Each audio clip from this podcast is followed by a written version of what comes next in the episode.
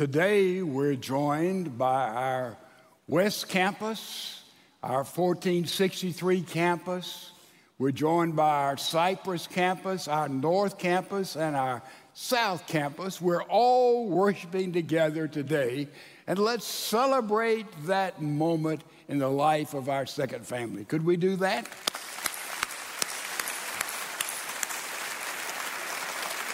And on all campuses, we are honoring our teachers and our administrators, whom we trust our children with day after day throughout this school year. Let me tell you something. Most of us are here today for a lot of reasons. The Lord, our families, but way at the top of the list are those who teach our sons and our daughters.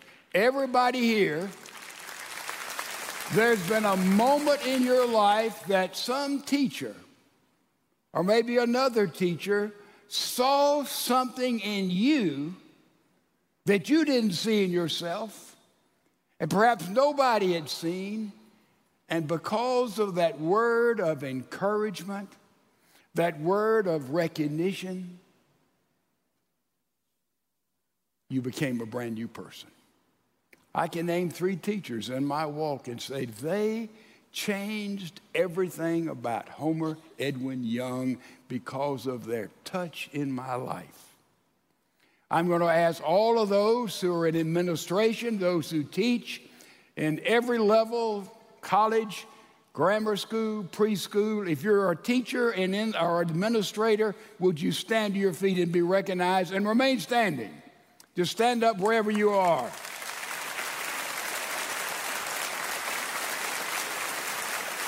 Now, remain standing, and I'm going to say something that everybody who is teaching or has taught knows. You don't have the strength, the ability, the wisdom, the insight to do what you've been assigned and called to do. You just don't have it in and of yourself. It's not a natural gift. You don't have enough bullets, and you don't have enough love. Love is expensive. To genuinely love someone is very costly. Time, emotions. But these teachers are called to impart knowledge. Maybe that's secondary. But the love and care for these that come before them day after day. You have our prayers that God will give to all of you supernatural power to really make a radical difference in this very challenging moment in which you and I are called to live. So I wonder, those who are seated, would you extend your hand toward the teacher that's nearest you? And let's pronounce a church blessing upon them.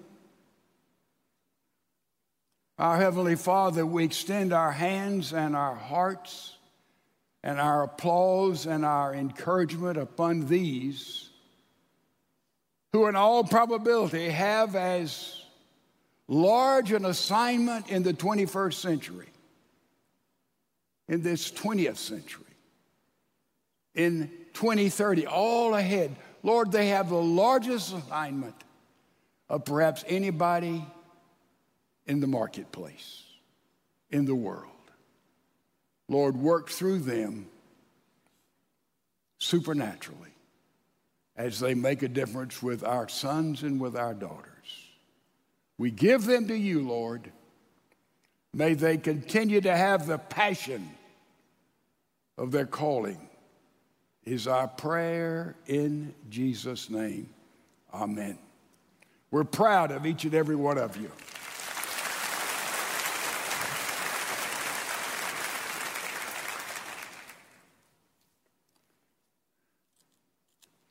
We're beginning a series of eight, eight sessions together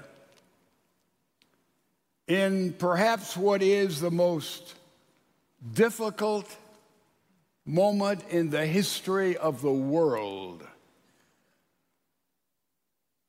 We'll be dealing with areas that are very, very sensitive, very, very controversial, but we'll deal with them biblically.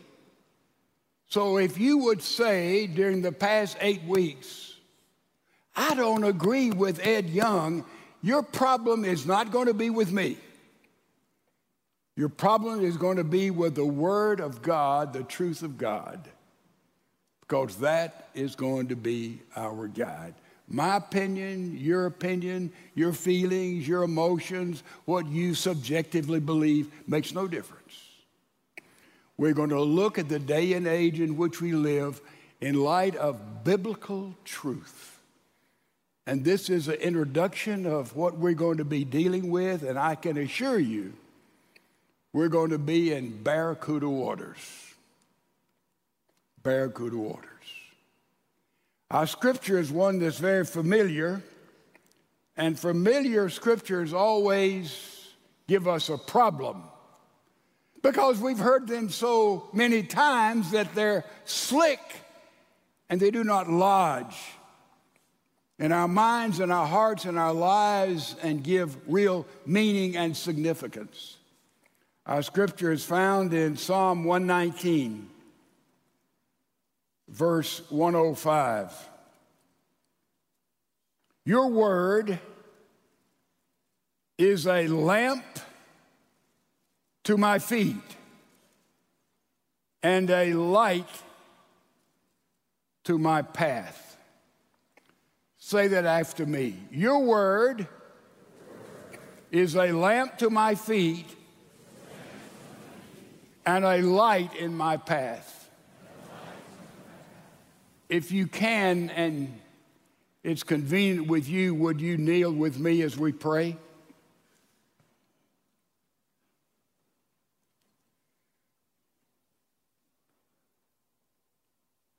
Father, we're in deep waters,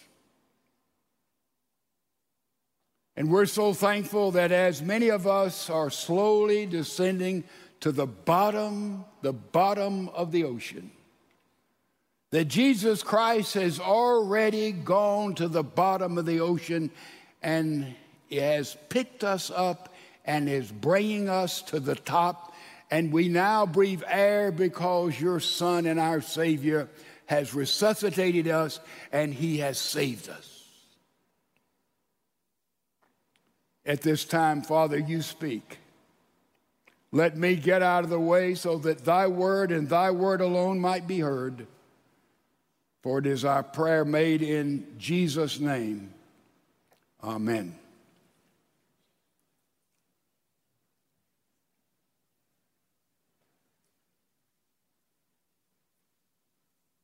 Traveling down the cultural highway is a Toyota Prius. Prius. It's driven by a female with prescription sunglasses on, multicolored. On the dash is a Sierra Club,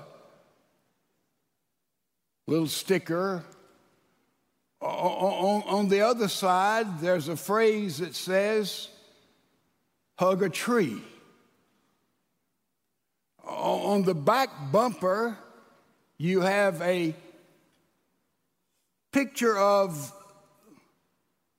Rowan's Thinker, and it says, I think, therefore I am a liberal. Traveling in the opposite direction on our cultural highway is a Dodge Ram pickup. The driver is Bubba, a redneck, a good old boy. He has a A gun rack there behind him. N R A sticker on his windshield. His back bumper says, God, gu- guns, and guts gives America freedom. Now, you've got two cultural road warriors. The Prius is headed for her blue state, and the Ram is headed for his red state, and they're diametrically opposed to one another. Now, if we would pull out the female and pull out the male, and we would ask them a simple question, what does God have to do with America? Now, the Ivy League-educated female in the prescription sunglasses would say, nothing. I do not believe there's a God, and if there is a God, it certainly not, is not the God of those hypocritic, hypocrites who say they believe the Bible. God has really nothing to do with America because I don't believe there's a God. Pull the good old boy out of the Dodge Ram. He would tell you something entirely different because, you know, uh, when he was Six years old, his grandmother took him to vacation Bible school, and his parents had christened him when he was born. And why he goes to church, you know, virtually every Christmas and always on Easter, and goes to a wedding service now and then, but he knows, has spent more time with Bud Light than he has the Bible. But he would tell you that without America, God is out of business. Now, I venture to say that both of these cultural road warriors are wrong. They're both wrong. And they do not understand and cannot comprehend the very depth in which we find ourselves today, here and around the world. No real understanding, no real comprehension, and no idea where God fits in. In nineteen seventeen, in Petrograd, Russia, now Saint Petersburg, the second largest city in Russia, they were having a convention of all the priests in the Orthodox Church. Thousands came. In nineteen seventeen, Russia was called by many Holy Russia because over one hundred million plus people claimed to be Christians, and their worship services in beautiful edifices with all their icons were packed every Lord's Day. Holy Russia.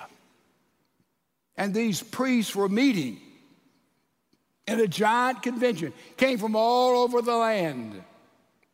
They spent two days talking about their liturgy.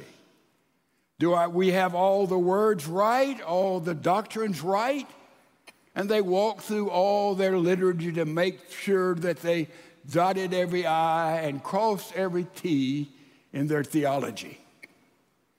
Now, the last afternoon they were there in this convention, they debated over what color their surplice would be in different seasons of the year, in different times of ceremony. It'd be pink or red or brown, and there were hot debates about the color that they would wear in their surplice on their robes. Six blocks down the street, there was a group of radicals called Bolsheviks who were planning for a revolution that would absolutely change everything about Russia. The church was tremendously powerful, but the church was silent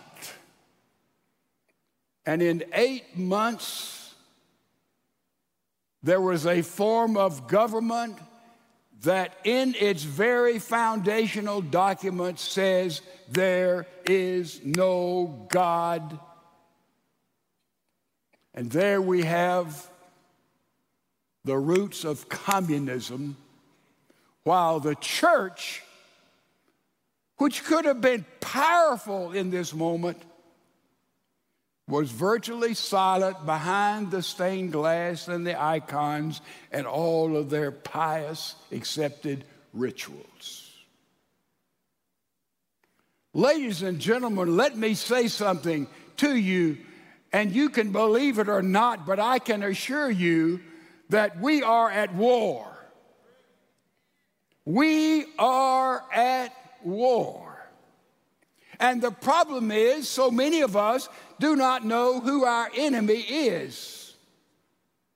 Some things we would say, and some people would say, well, there is our enemy, when that's not our enemy. These are victims of the enemy. We do not know the strategy of the enemy. We do not know the weapons of the enemy. We do not need, know exactly where the battlefield is, and we don't know what to do, how to respond. We don't know the weapons that we have available to us. We don't know the sphere of the battle that is going on, and we don't know how to win.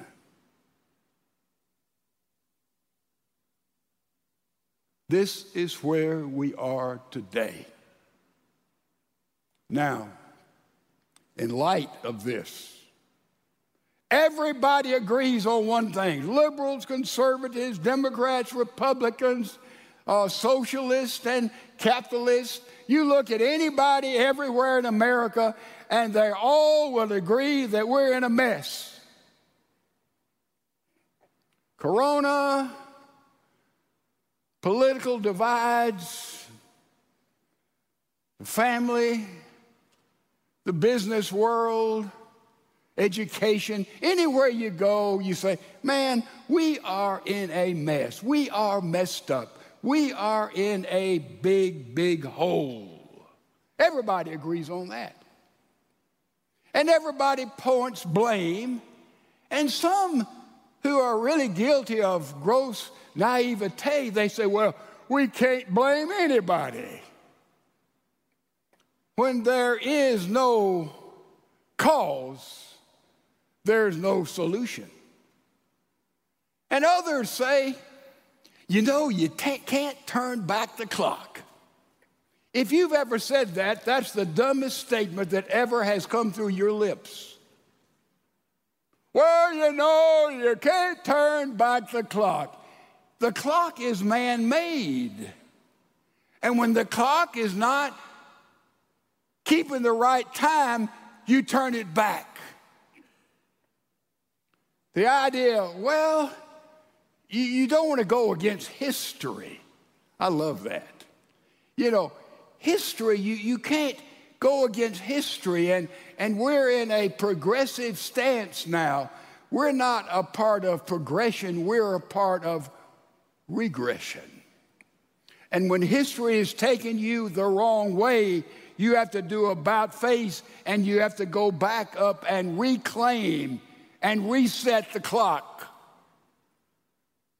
So,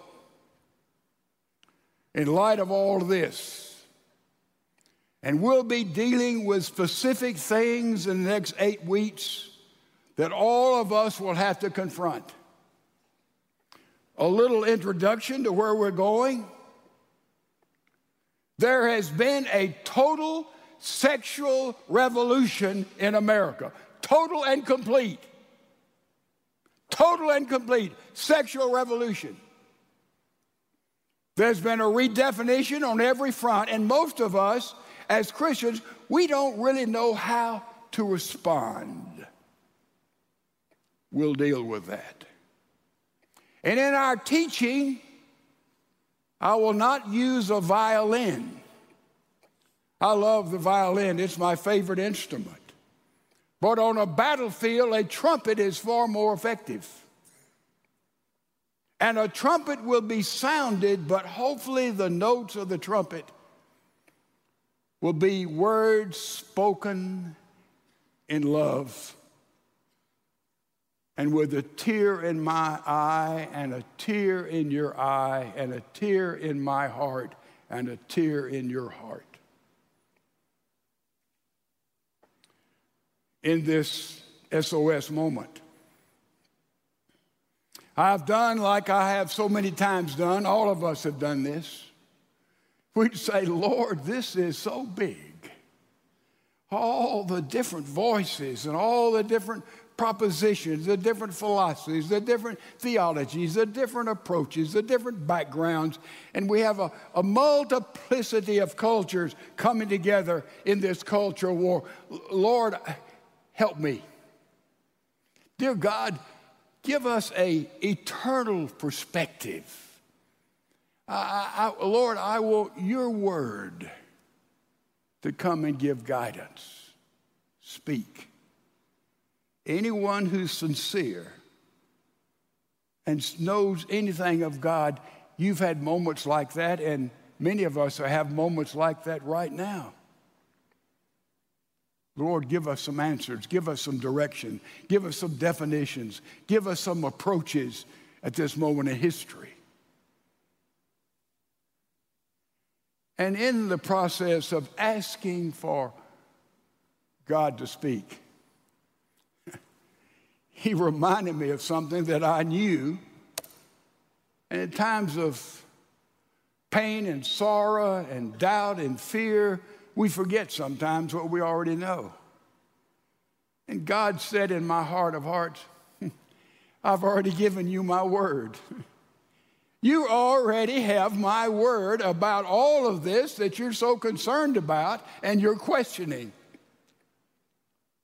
And I said, sure, I, I get it. You've already spoken. You, we have his word. The word of God came to us at Christmas. That was the word. The Logos became flesh and blood and dwelt among us. So nobody had to wonder what God is like. Bang, there he is. Jesus. Jesus. The word of God. Also, we have the word of God not only in flesh. In Jesus, we have the word of God in wood. And that's the cross. How much does God care? How much does God want to intervene in your life and my life? There is Jesus hanging on that cross, and he took all of our shame and sin and hypocrisy, and he took it upon himself, and he died for you and for me, so that now we have a straight shot to the Father, and because we've received him, can you believe it? God looks at you and looks at me as if I am perfect and you are perfect and you are complete and I am complete and you are righteous and I am righteous. God's word was on wood. Also, God's word is on paper. Paper, the book, the Bible. Papyrus, Bible, Biblos. And now we come to the Bible. People say, well, what is the Bible? Let's go back to the basics. The Bible, first of all, is something that we already know. It's a library. The Bible has sixty-six books, thirty-nine in the Old, twenty-seven in the New. You walk through the Old, it's not really that complex. When you look at it from a whole perspective as a library, you have, first of all, the five books of law, and then you have history in the Old Testament, then you have poetry, then you have the major prophets and the minor prophets. Bang, zip, there we have thirty-nine books. Go to the New Testament, not too complex. We have four stories, the biography of Jesus. We have Acts, a history of the early church. We have Paul's letters, and then we have the general epistles, and then we have Revelation. It is a library. Also, the Bible is literature. People forget that. And they forget the Bible was written by forty authors, sixteen hundred years. And it, it is literature. In that literature, you have different forms of speech. You have different vehicles to get the Word of God out. You have poetry. You have prose. You have hyperbole. You have parables. You have didactic teaching. You have all kinds of methods that God used in his, get this word, salvation history, working uniquely through the Jews in the Old and the New, always pointing to the Messiah, to Jesus who would come. It is a library. It is literature, and you don't read poetry like you do biography. Do you get that? You don't read apocalyptic literature the way you do parables. Therefore, when people say, well, you know, the Bible, it's so hard to understand, and you can make the Bible say anything you want to say, somebody who makes that state, statement is Phi Beta Kappa on ignorance. You read the Bible, and first of all, there's that word exegesis. Don't get lost in that.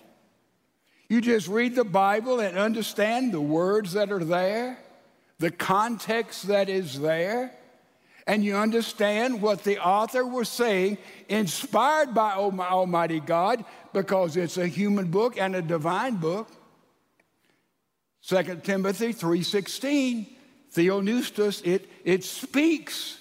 God spoke through, spoke through human beings who put down his word to mankind. So we read the Bible, we look at that, it is exegesis, and what did it mean there and then? You follow me? What did that mean there and then? And that's a whole part of another big word, hermeneutics, which is the science of interpretation. And in this we see now what the Bible meant there and then, now we see what it means here and now. That's the practical application to you and me in twenty twenty. And therefore, you can't just say, well, it means it. No, no, no, no. We, we approach it with these understandings, and we see this is the Word of God, and it is a sword, and the Holy Spirit applies it. How important it is that we understand that, because it just throws aside so many pseudo-intellectuals who try to discount it and put it on one side and say, well, how do you know this and how do you know that? Listen, not, not anything written as history in the Bible has ever been refuted by anthropology or by archaeology. Over and over again, the personalities and the history has been absolutely nailed down as true truth.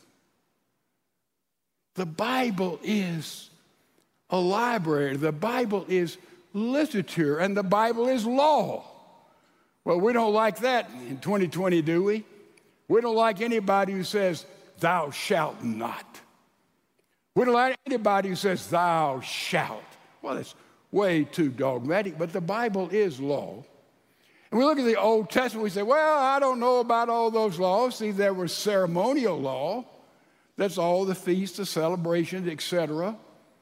And that's been basically fulfilled in Jesus. There is civil law. They had a theocracy. And that civil law has been put aside. But in the Old Testament, there is moral law. And that moral law still stands and is relevant today. But some people are upset about that. They looked at the Ten Commandments, they say, well, in the Old Testament, there is that Jehovah God who was mean and legalistic. And in the New Testament, we have Jesus who is so sweet and nice and full of grace. And there must be two different gods. Not so. The Ten Commandments are based upon the principles of love. For example, love can love only one God. You can have multiplicity of God. Love loves, loves the true and living God alone and exclusively. Love does not steal. Love does not lie, bear false witness. Love does not commit adultery.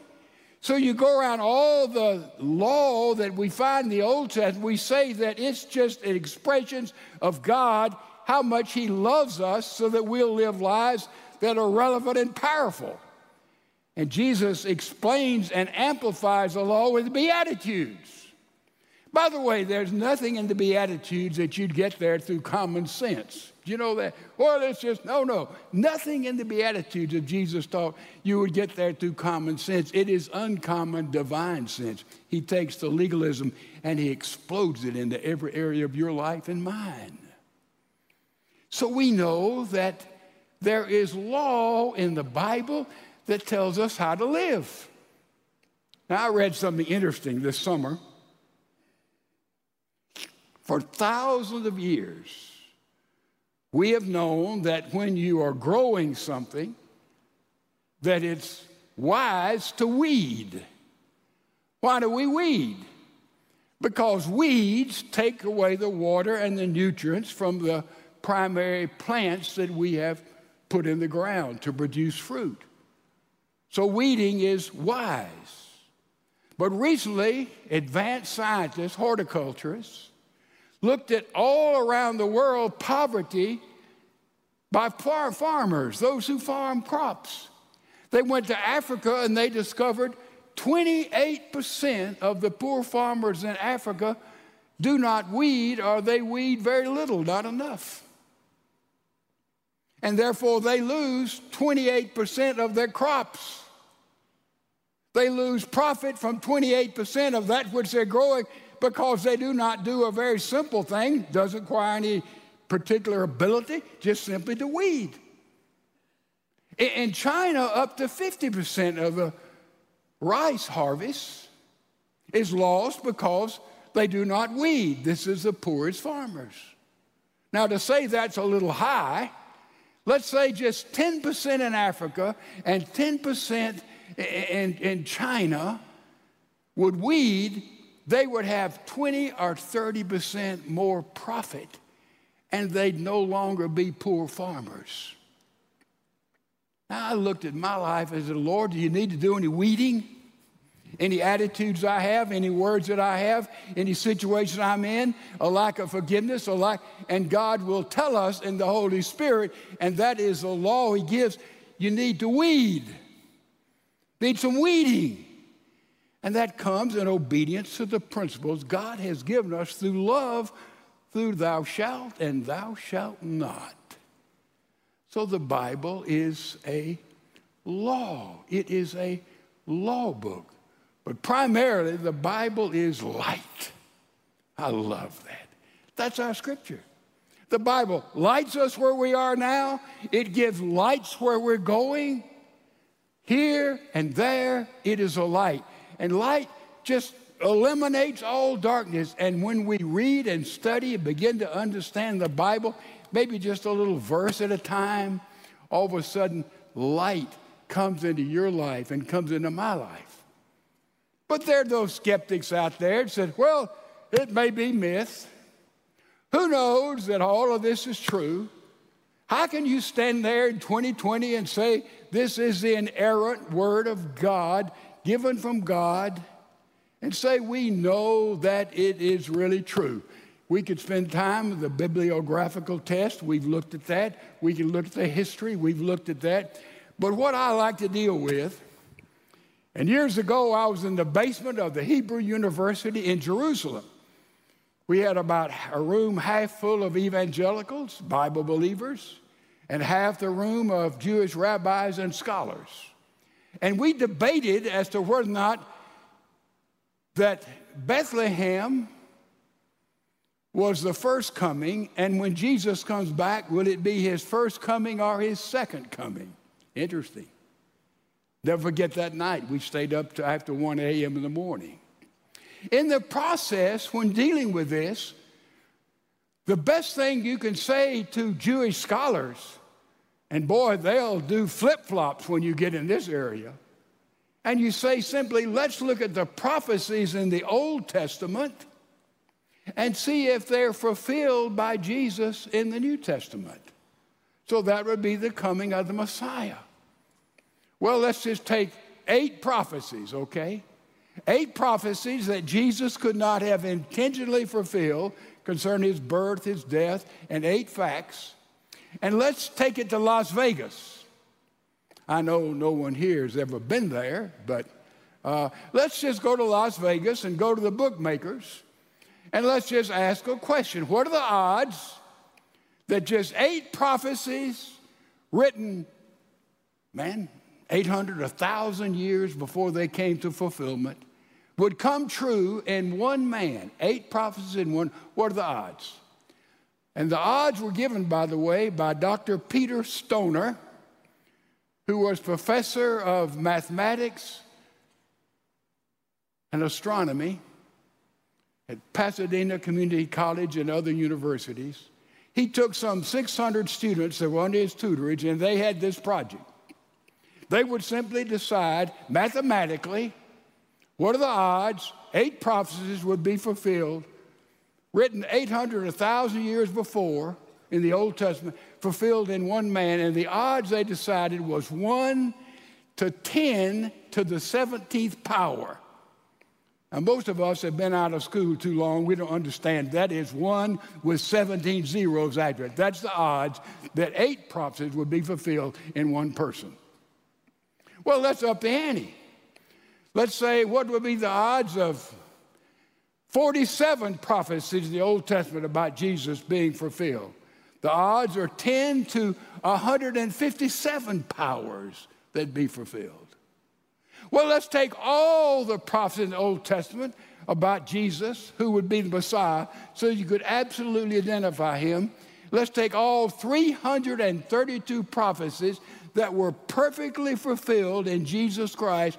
What are the odds? Let's put it mathematically. If you picked out one atom, follow me, one atom out of a trillion, trillion, trillion atoms, from a billion universes the size of our universe, you'd mark one atom, and somehow you would accidentally pick up that one atom out of a trillion, trillion, trillion atoms on a billion universes the size of ours. That's the odds that three hundred thirty-two prophecies would be fulfilled in one person. Does anybody want to debate with the truth and the authority of the Word of God? Amazing. So we can stand here confidently and say, this is God's Word and this is God's truth. Empirical evidence, scientific evidence, mathematical evidence. How could this be? It must be that God has written it down that day and that time, Theonustus, through individuals whom he touched and inspired and put it together. Now, bring all of this. The Bible would instruct us in this moment of extremity, but somebody would say, well, how do we know things are really as bad as they seem? Let me tell you some, a sign that you perhaps do not realize. Before every revolution in modern times, there has been a deterioration of music. Every revolution, every one of them, you can look at it and study it. In modern times, a sign that that country is in serious shape has been a deterioration in music. You see, music bypasses all logic in our mind. Music is the language of God. Man didn't invent music. Music was here when man got here. Read in Job and Psalms. Music is the, by the way, God has two languages, music and silence. Music and silence. Look at the book of Genesis. God said, let there be light. What language did God use? God said. What was his language? Most theologians think it was music. God said, Let there be light in the language of music. Question: how for thousands of years did emperors rule China?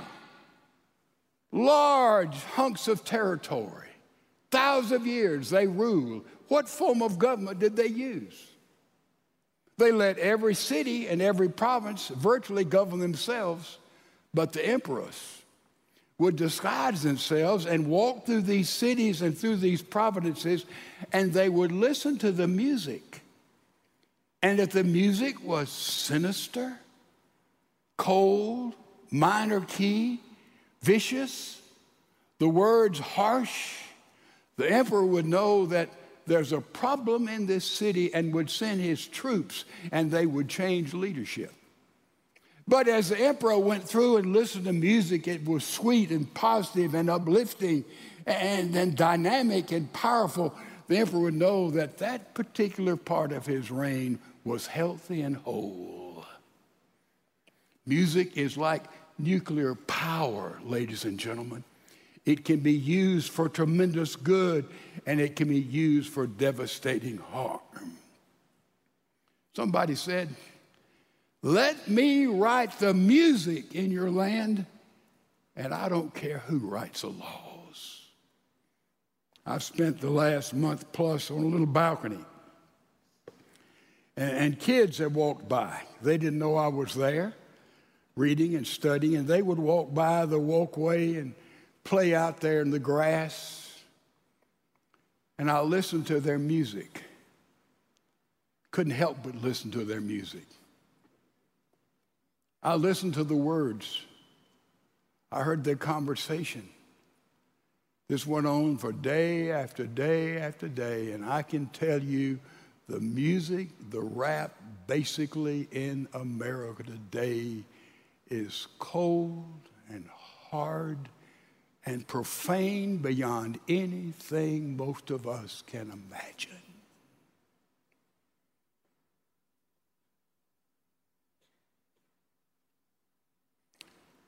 Quickly, I ran into a verse I'd never seen before. Isaiah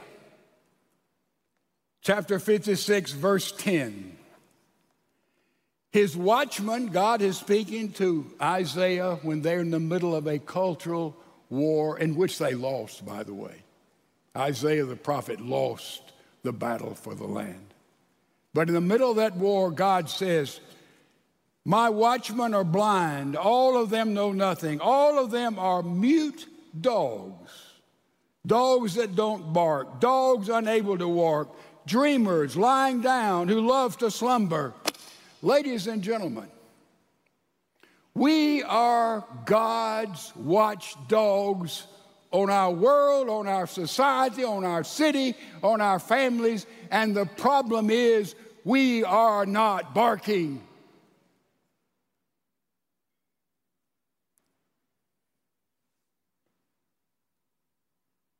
One word summarizes all that we've been about. Bark. Bark.